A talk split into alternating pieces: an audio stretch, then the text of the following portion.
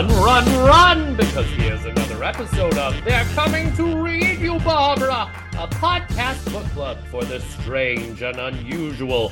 I'm Jonathan. And I'm Sarah. And today we're talking about My Dearest Darkest by Kayla Cottingham.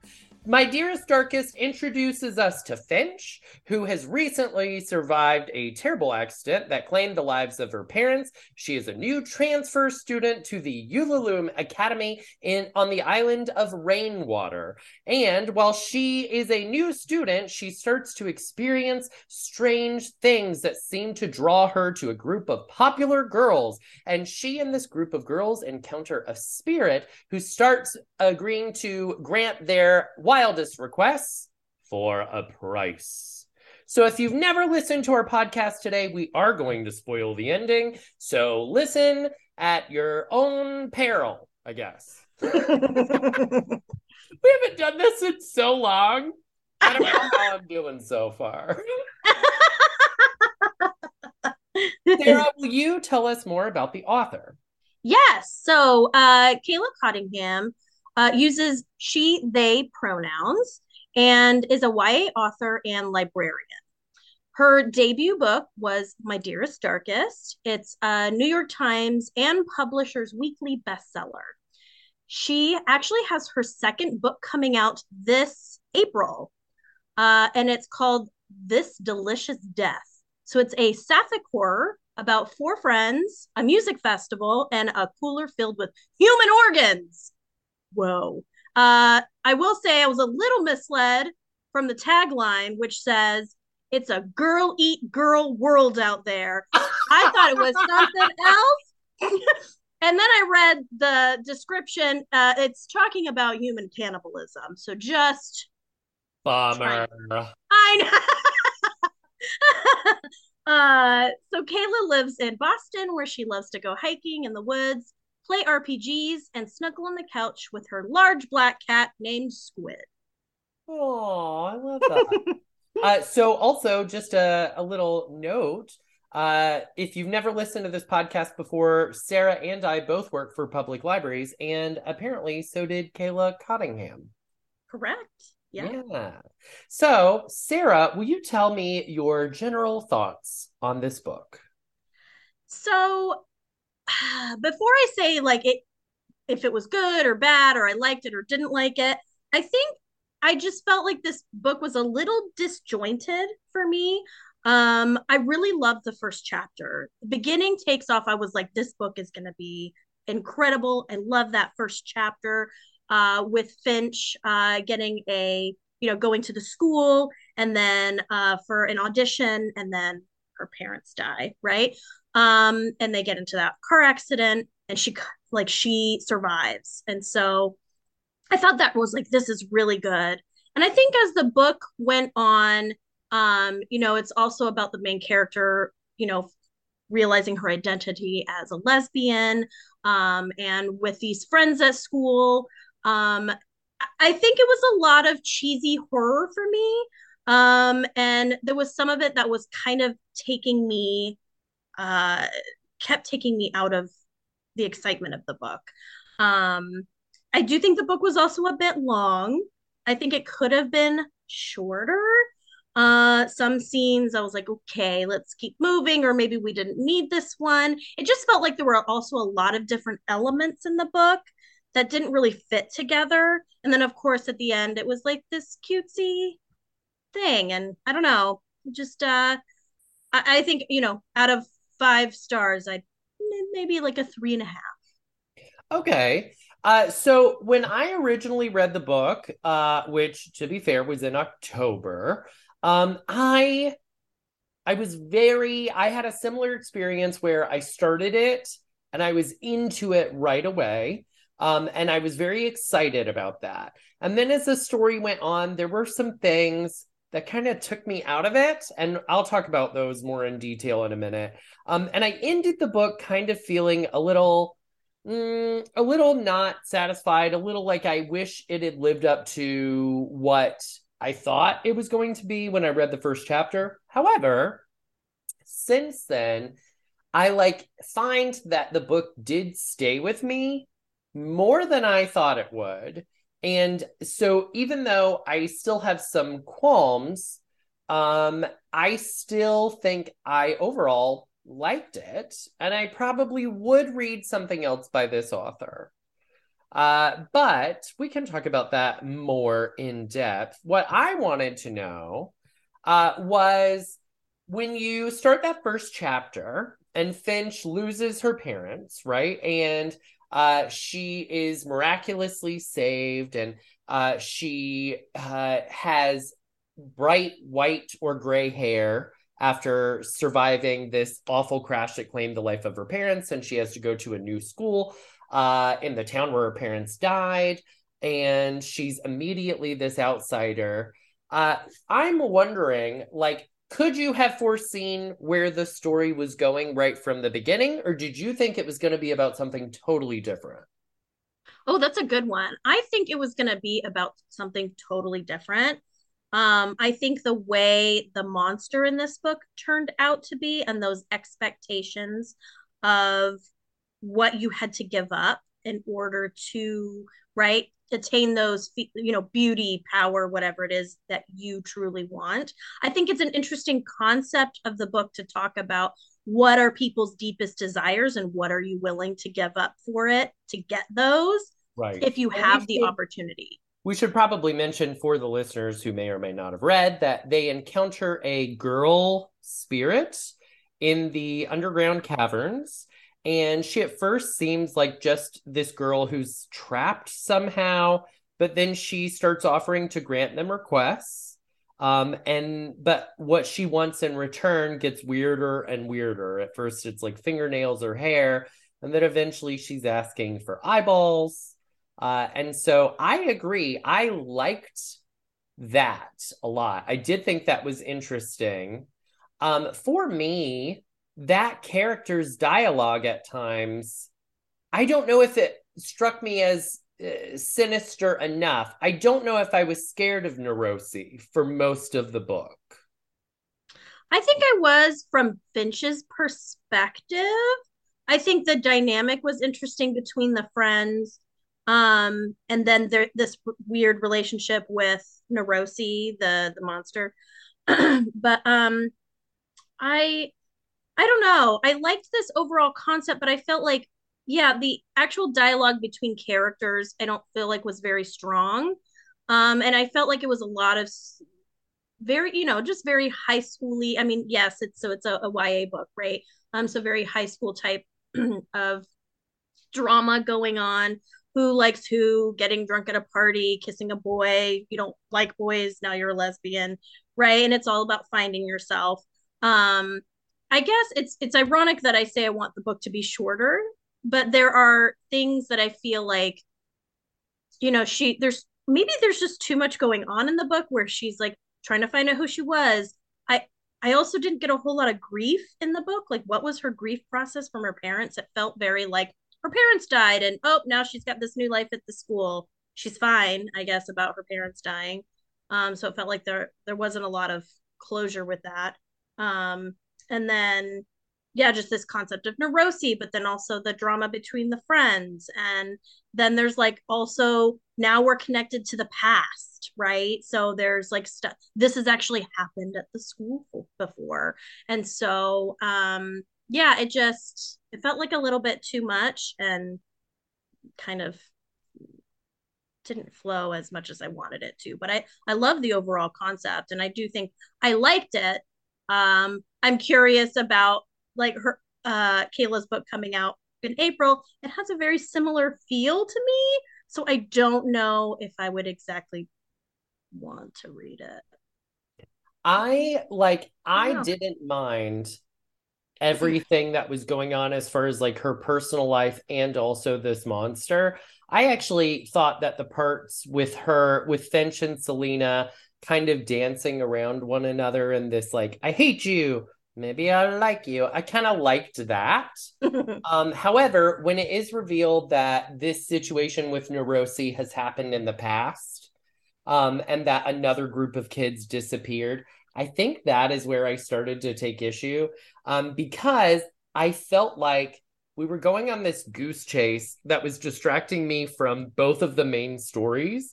And then on top of that, they kept finding things by coincidence and it just felt super convenient. There's actually a scene where they talk to a librarian. Uh, and she just happens to have the album and they like they stumble upon so many things related to this previous group in a way that didn't feel inevitable it felt like coincidence and that to me i was like number one this is distracting me from the original story um, but then number two it just felt very uh like it felt like the author was putting things in our way and being like, look at this. And I'm like, oh, but now I know you're here. Like now I know somebody's pulling the strings in a way that it would have been, uh, I would have preferred for that to not even be a plot point. However, I will say there is a scene where they find a ghost of a character who is crying because she has plucked out her own eyes. And I think that is the scariest scene in the book. Yes, it is for sure. So I did I did feel like some things happen very coincidentally and I understand that it's YA, but I don't necessarily mm, give like a pass or feel like you have to write down not that that is what she did uh, but i still feel like even as a teen i would have been like well that's a little that's a little hokey. Uh, however i do feel like other elements in the book made up for it. There are things that i thought were very scary. I also i really liked the group of popular girls. I thought their motivations for why they would go to Narosi were really fleshed out. Like the one girl who is Asian and feels like everybody expects her to be uh, really smart and perform well in school. And that's just not who she actually is. And so she goes to Narosi for that. The one girl who isn't as pretty as she wants to be. Like all of these characters had really good motivations. Why I do think that, like a lot of teenagers, they could be led into making uh, super bad decision, even uh, going against their gut. And so I did like that. I did too. I agree. Um, I, I think the one thing, I think that one big issue I had with the book was that this has happened before. There was this, it felt like a subplot point for a while. It's about a band, it's the band that disappeared that they figure out that this has happened before and these kids are just missing and I guess they go to visit the parent of one of the missing band members. And it just felt like I don't I, I wasn't really into that part. And then there's also where the past characters come and visit them through like a time warp or something. And that really took me out of the story. Um, where I'm like, okay, I don't know if that's necessary. If we can just focus on the supernatural elements of this one monster, like we don't have to make it a broader, like, over time problem why couldn't it just be about this time period? Like it and it's funny because i also had that feeling about those like echo ghosts where you're like seeing things that happened in the past. Even if it had been left at that it would have worked for me. But because those ghosts also interact with the people in the present day. Yeah. It, for the ghosts, it's very it's very clear that for the ghosts, they're still in their present. And so they're not actually ghosts. There's like this weird time intersection happening. And for some reason, I was like, this, mm, this is not working for me because if they are able to interact, then why are the characters in the past not able to make different decisions? Exactly. So that didn't work for me. Um, and it like even if it does somehow make sense, for me, the fact that I had to stop the book and rewind it and then like go to my hard copy and be like, okay, let me read that again. Maybe I don't understand. It was distracting and it pulled me out of the story.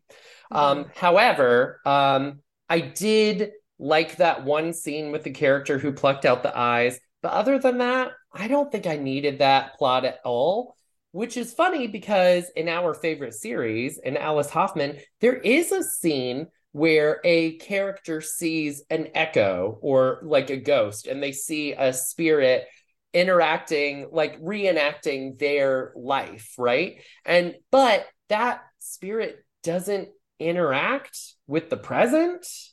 And so that made sense to me. And so it worked in that book. And then for this one, it pulled me out a little bit. Yeah. Yeah, absolutely. I'm I'm glad I read it, but I I won't I won't be reading it again. I also like I think at first when I read it in October, the ending with the monster it I like felt like having a monster that is an amalgamation of a bunch of different animal parts um, may not be the most original idea, but the longer I thought about it, the more I was like, okay, but the monster, you know, some people are going to be scared by that, some people are not. Um, but that was not as scary as the actual climax. And here's where we're really going to spoil stuff because Rosie eventually becomes this monster who like has a bunch of different animal parts. Um, and Kyra, who is this girl who has been hooking up with Selena, she gets very jealous and she uh like is coming after the girls and so is Narosi the monster.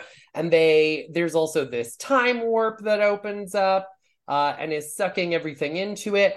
And the ending where they finally de- defeat Narosi and Kyra by shoving them into this time warp I actually that stuck with me because I was like, that is really terrifying from Kyra's perspective, you know, because there is a moment where she's like trying to get out. And I was like, I really liked that. Yeah. Um, and so I did, like, when I finished the book, I think there were things that had taken me out of the story when I read it in October. And then after some time has gone by, I'm like, okay, but that ending really worked for me though. And I like I guess, and uh, maybe that was I wonder if that's why she brought in the echoed characters uh, and the connection to the present because that was maybe the only way to kill the monster at the end. Like, how else do you kill a monster like that without just pushing him into a portal? Right. And it, see, for me, like, I totally get that. But for like, for me, I still wanted to come up with a better solution for Finch to figure that out. Yeah. Agreed. Yeah. Okay. So, did you have thoughts on if this was going to be a movie? Because I do. I'm always I'm I never prepared for this. We do this every podcast and for some reason I never do it. It's okay. We're taking a refill break. Uh-oh. Uh-oh. I'm getting my seltzer because I'm sober now. No more cocktails for me. Uh, so now my fancy drink is Topo Chico. Uh oh. I hope the mic caught that. Uh oh. ASMR channel. Nice. I didn't hear it, but I'm sure the mic picked it up. Okay, well, just imagine club soda being poured. It sounded very relaxing and, dare I say, sexy. but my thoughts on if this was going to be a movie, which I do actually think this would make a killer movie. Yeah. Like in particular, I think it would make a great movie aimed directly at teens. E- yeah. Like even like tweens. I think you could take some of the more steamy bits and tone them down a little bit and just have Selena and Finch like crush on each other. Um, and it would make a great movie for like 12 and up because I, I do think it's just the right amount of scary for a younger audience. I do too. Um, but if you've watched Wednesday, my thoughts. Yes. Is, yeah, Enid as uh Finch. Yes, Enid as Finch and Jenna Ortega, who plays Wednesday, as Selena St. Clair. Oh, that would be really good. I yeah. agree. Because I think Jenna Ortega is way too pretty to play the outsider at this point. She's just really glamorous. And but I would see her as a Selena St. Clair character. I like that a lot. Uh, you know what? We're calling uh we're calling Tim Burton. We're telling him this is his next project. That would be a oh, this being like a Tim Burton film would be so cool, especially with all the like the body parts stuff. Whoop, mm. whoop. Or even like um, I I know this isn't his vibe, but I, I did picture Narosi as the monster as almost like a Guillermo del Toro Pan's Labyrinth kind of character. So I see that too, for sure. Okay, Sarah, will you tell me your moan and your groan? Okay.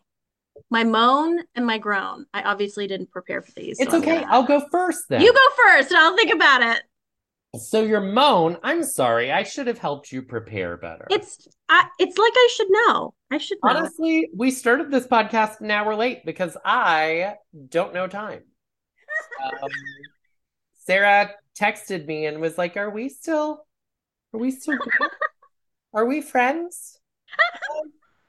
hello, hello, hello.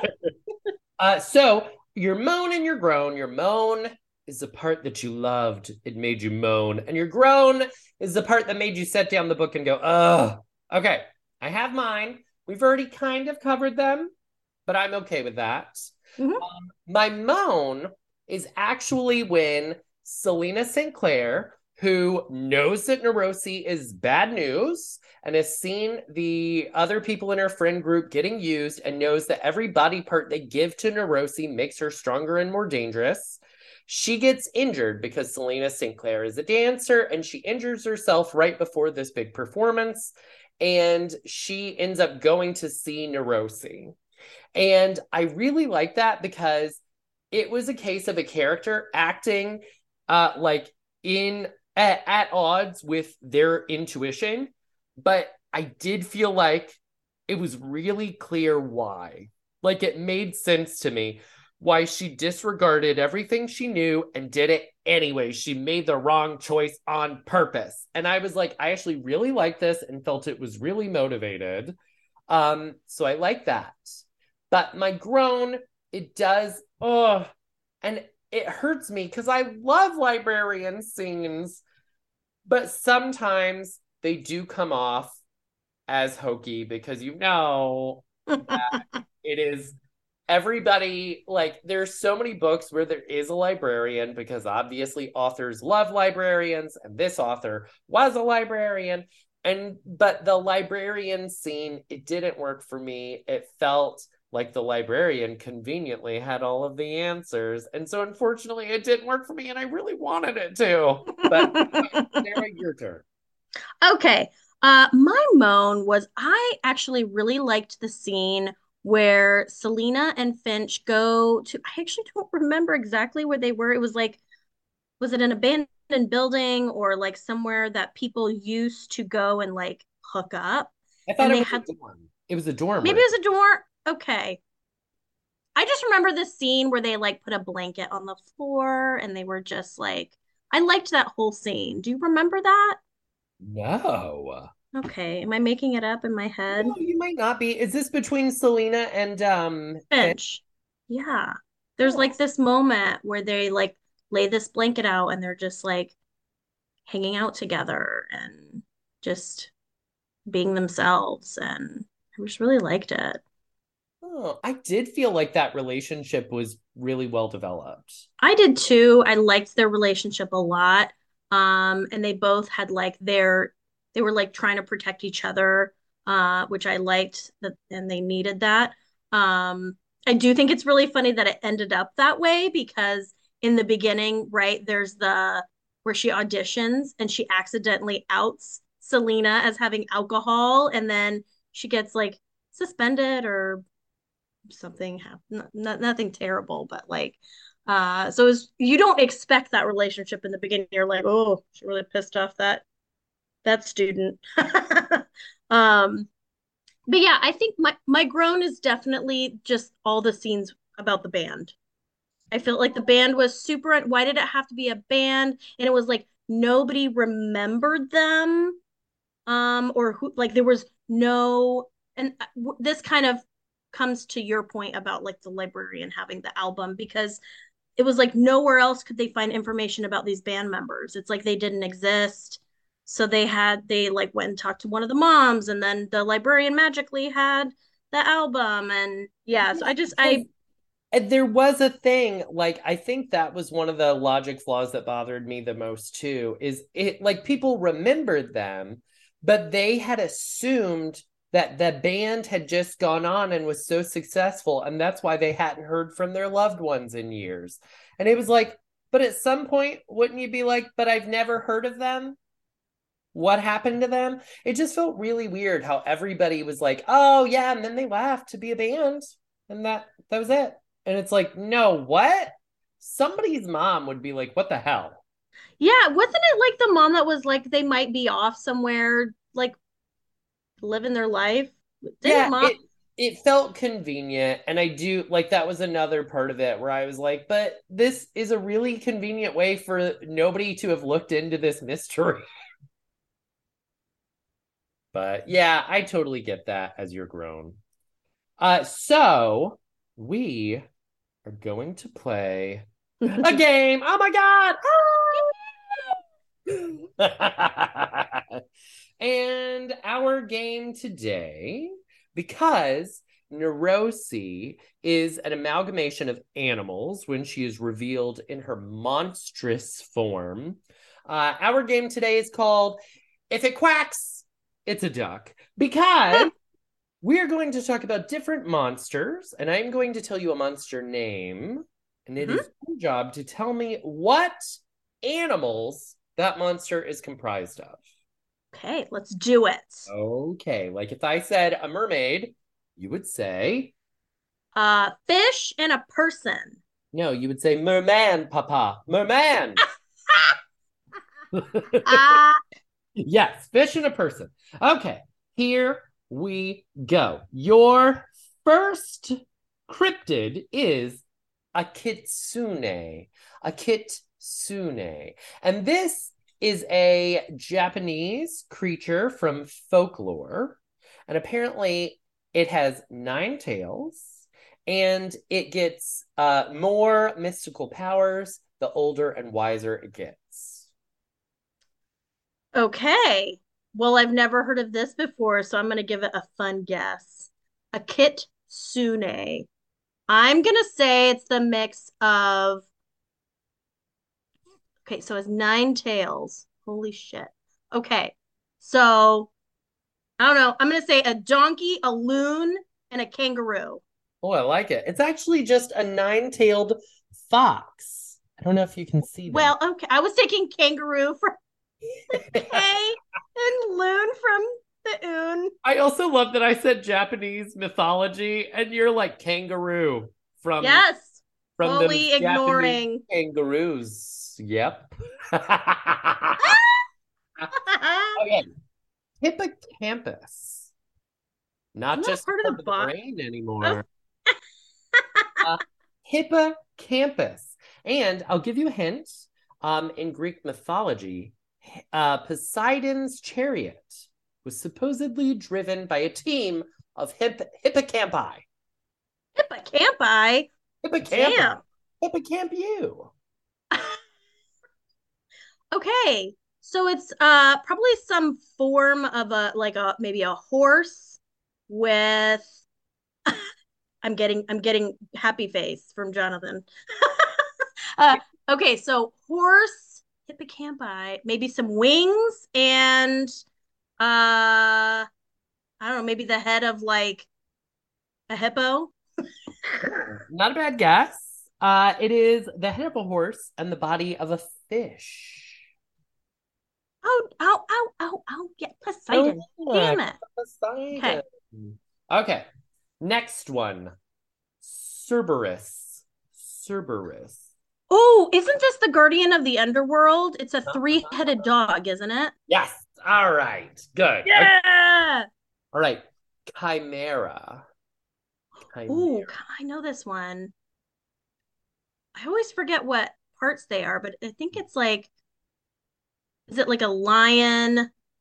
Uh oh, a lion, a that's all I got is a lion. Okay. It's uh, a lion, and then it has another animal's head coming out of its back, and then it has a tail that is actually another animal's head. This is a tough one. Yeah, I got I got nothing. Am I right? Yeah, this one is very hard. So it is a monstrous fire breathing creature. So Uh, dragon? Uh no, actually. Uh so it has the head of a lion and it has a goat's head coming out of its back, which sounds absolutely fucking useless. uh and then it has the tail terminates in the head of a snake. Oh, that's right. I think Yeah, I remember now- that. Now that I could use, but that goat's head in the back, I'd be like, great, I guess that's my body's garbage disposal. You're Be like, you shut up. Stop making your your noises. right. You're trying to do lion shit, and then all of a sudden you've got, "Ah," and you're like, shut up. You're not this. okay. A hippogriff. Ooh, hippogriff. Yeah, it's the body of an eagle. The no, eh, bo- body of an eagle. Head of has wings. Uh, what's the head? Like a body of an eagle. No, no, what did I say? You said body of an eagle. I did say that. Okay. Uh, I forget what the head is, but I know what it is. So it actually has the front end of an eagle and Okay. with wings, and then it has the back end of a horse, but then also eagle claws on the on the horse. On that's right. That's right. yes. Okay. Uh and we only have we only have two more. All right. A jackalope. A jackalope. Is it like an antelope and a I don't know, a fucking skunk or something? So th- this is a creature invented by taxidermists in the 1930s. That's right. I'm like, I know I've heard this before. and you might see them in a lot of steakhouses. Because we're weird as humans. We just sew animals together and we're like, let's put it on the wall. Oh, isn't it? Oh, it's like a like it's deer, right? It's deer with um oh, with like the head of a rabbit with the Yes. with the horns. It's a rabbit with the horns of a of a little baby deer, which is really That's right. when you think about it. We're gross. That's Uh, weird. and then the last one is a griffin. A griffin. A griffin. I know this one. In the moment. Damn it. Uh isn't there also a lion? I swear, lions are just very popular in mythical Yes. creatures that are mixed with different body parts. Uh-huh. There is Uh, also this character is in uh, a book by She Who Must Not Be Named. That's right. Yes. Mhm. Yes. Griffin. Uh, Dumbledore has a griffin-shaped door knocker. Doesn't help you. Yeah. Moving on. Here. No. Okay, so you said lion. Lion. Uh, is it a head of a bird? Yes. It's the head of an eagle. So really similar to a hippogriff. I mean, It is. really getting lazy here on the invention. Yeah. All right. Nicely done. I'm going to say you got 10 out of 10. I think you Oh, you know what? We just get to give each other points because we deserve them. you're not an anthropologist for nothing. I'll tell you that.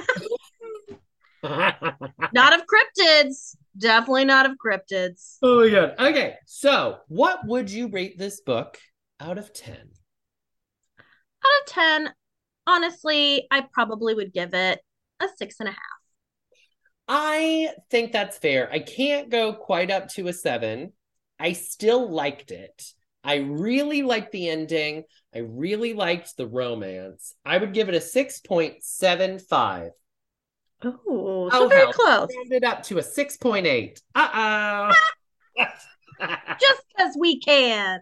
Oh my gosh. All right. So, what else are you reading, watching, or listening to? Ooh, you go first. Uh, so right now I am in the middle of the Scott Pilgrim uh like graphic novels and they just announced that they are going to be coming out with an anime. So i'm very excited because my i watched the movie and loved the movie and my boyfriend has gotten me into the graphic novels and now they're being adapted into an anime and it has most of the cast from the movie and, i think the same director and so that's really exciting. Uh, so that's what i'm enjoying right now. Awesome. Uh, so i am reading the husbands by uh, chandler baker and um, it's a book about uh, this woman and she's uh, working uh, with her husband and they are looking at buying a new house uh, somewhere else. And um, this is a little bit like the stepford wives but including other uh, genders in uh, the the group. But apparently uh, i guess like a murder happens in this community. I don't know if she buys the house. I'm not too far into it just yet um but she's a lawyer and so with all of these other characters um something happens and they have they're like going to solve the mystery or something like that. Uh, so i'm really excited. There's some sort of plot shit happening. There's a plot know. there's some kind of plot. Yeah so that's what i'm reading. Uh i'm enjoying it so far. You know we'll have to see where it goes but uh yeah i do enjoy some of the uh complaining in there of like just some of the things where she's like, "Wish my husband would do this. Why isn't he doing this?" so, yeah. uh, I am gonna have to read that too because you are my fourth friend who is reading or has read it. Uh, my three other friends uh, all gave it like five star reviews, five out of five. So. Oh yeah, great. Well then, hopefully I will like it. Absolutely. And then the only other thing that I'm reading uh, watching or listening to, or just in general enjoying, is our friend Rebecca, who is usually a guest on this rep- podcast or like a co conspirator or whatever you want to call it. Uh, she also has an Etsy shop and it's called Strange Unusual Books, all one word, Strange Unusual Books. And she has all kinds of spooky or fantasy related stickers and t-shirts and totes. And she actually has a new Pedro Pascal one from The Last oh of Us. God! It's amazing. It says baby girl. Oh my god. Uh, I guess love I- it. This one too. Just take my wallet. But anyways, take my money.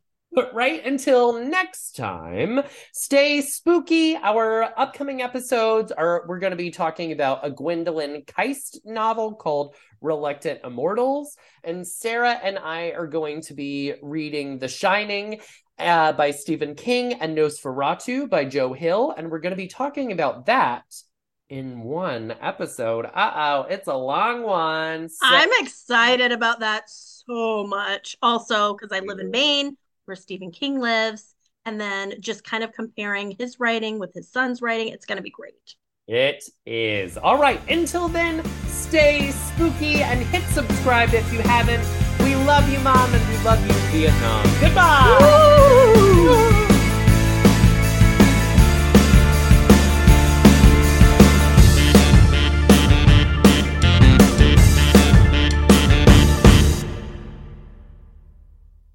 The music for They're Coming to Read You, Barbara comes from Eric Matyas at www.soundimage.org. Goodbye! Woo!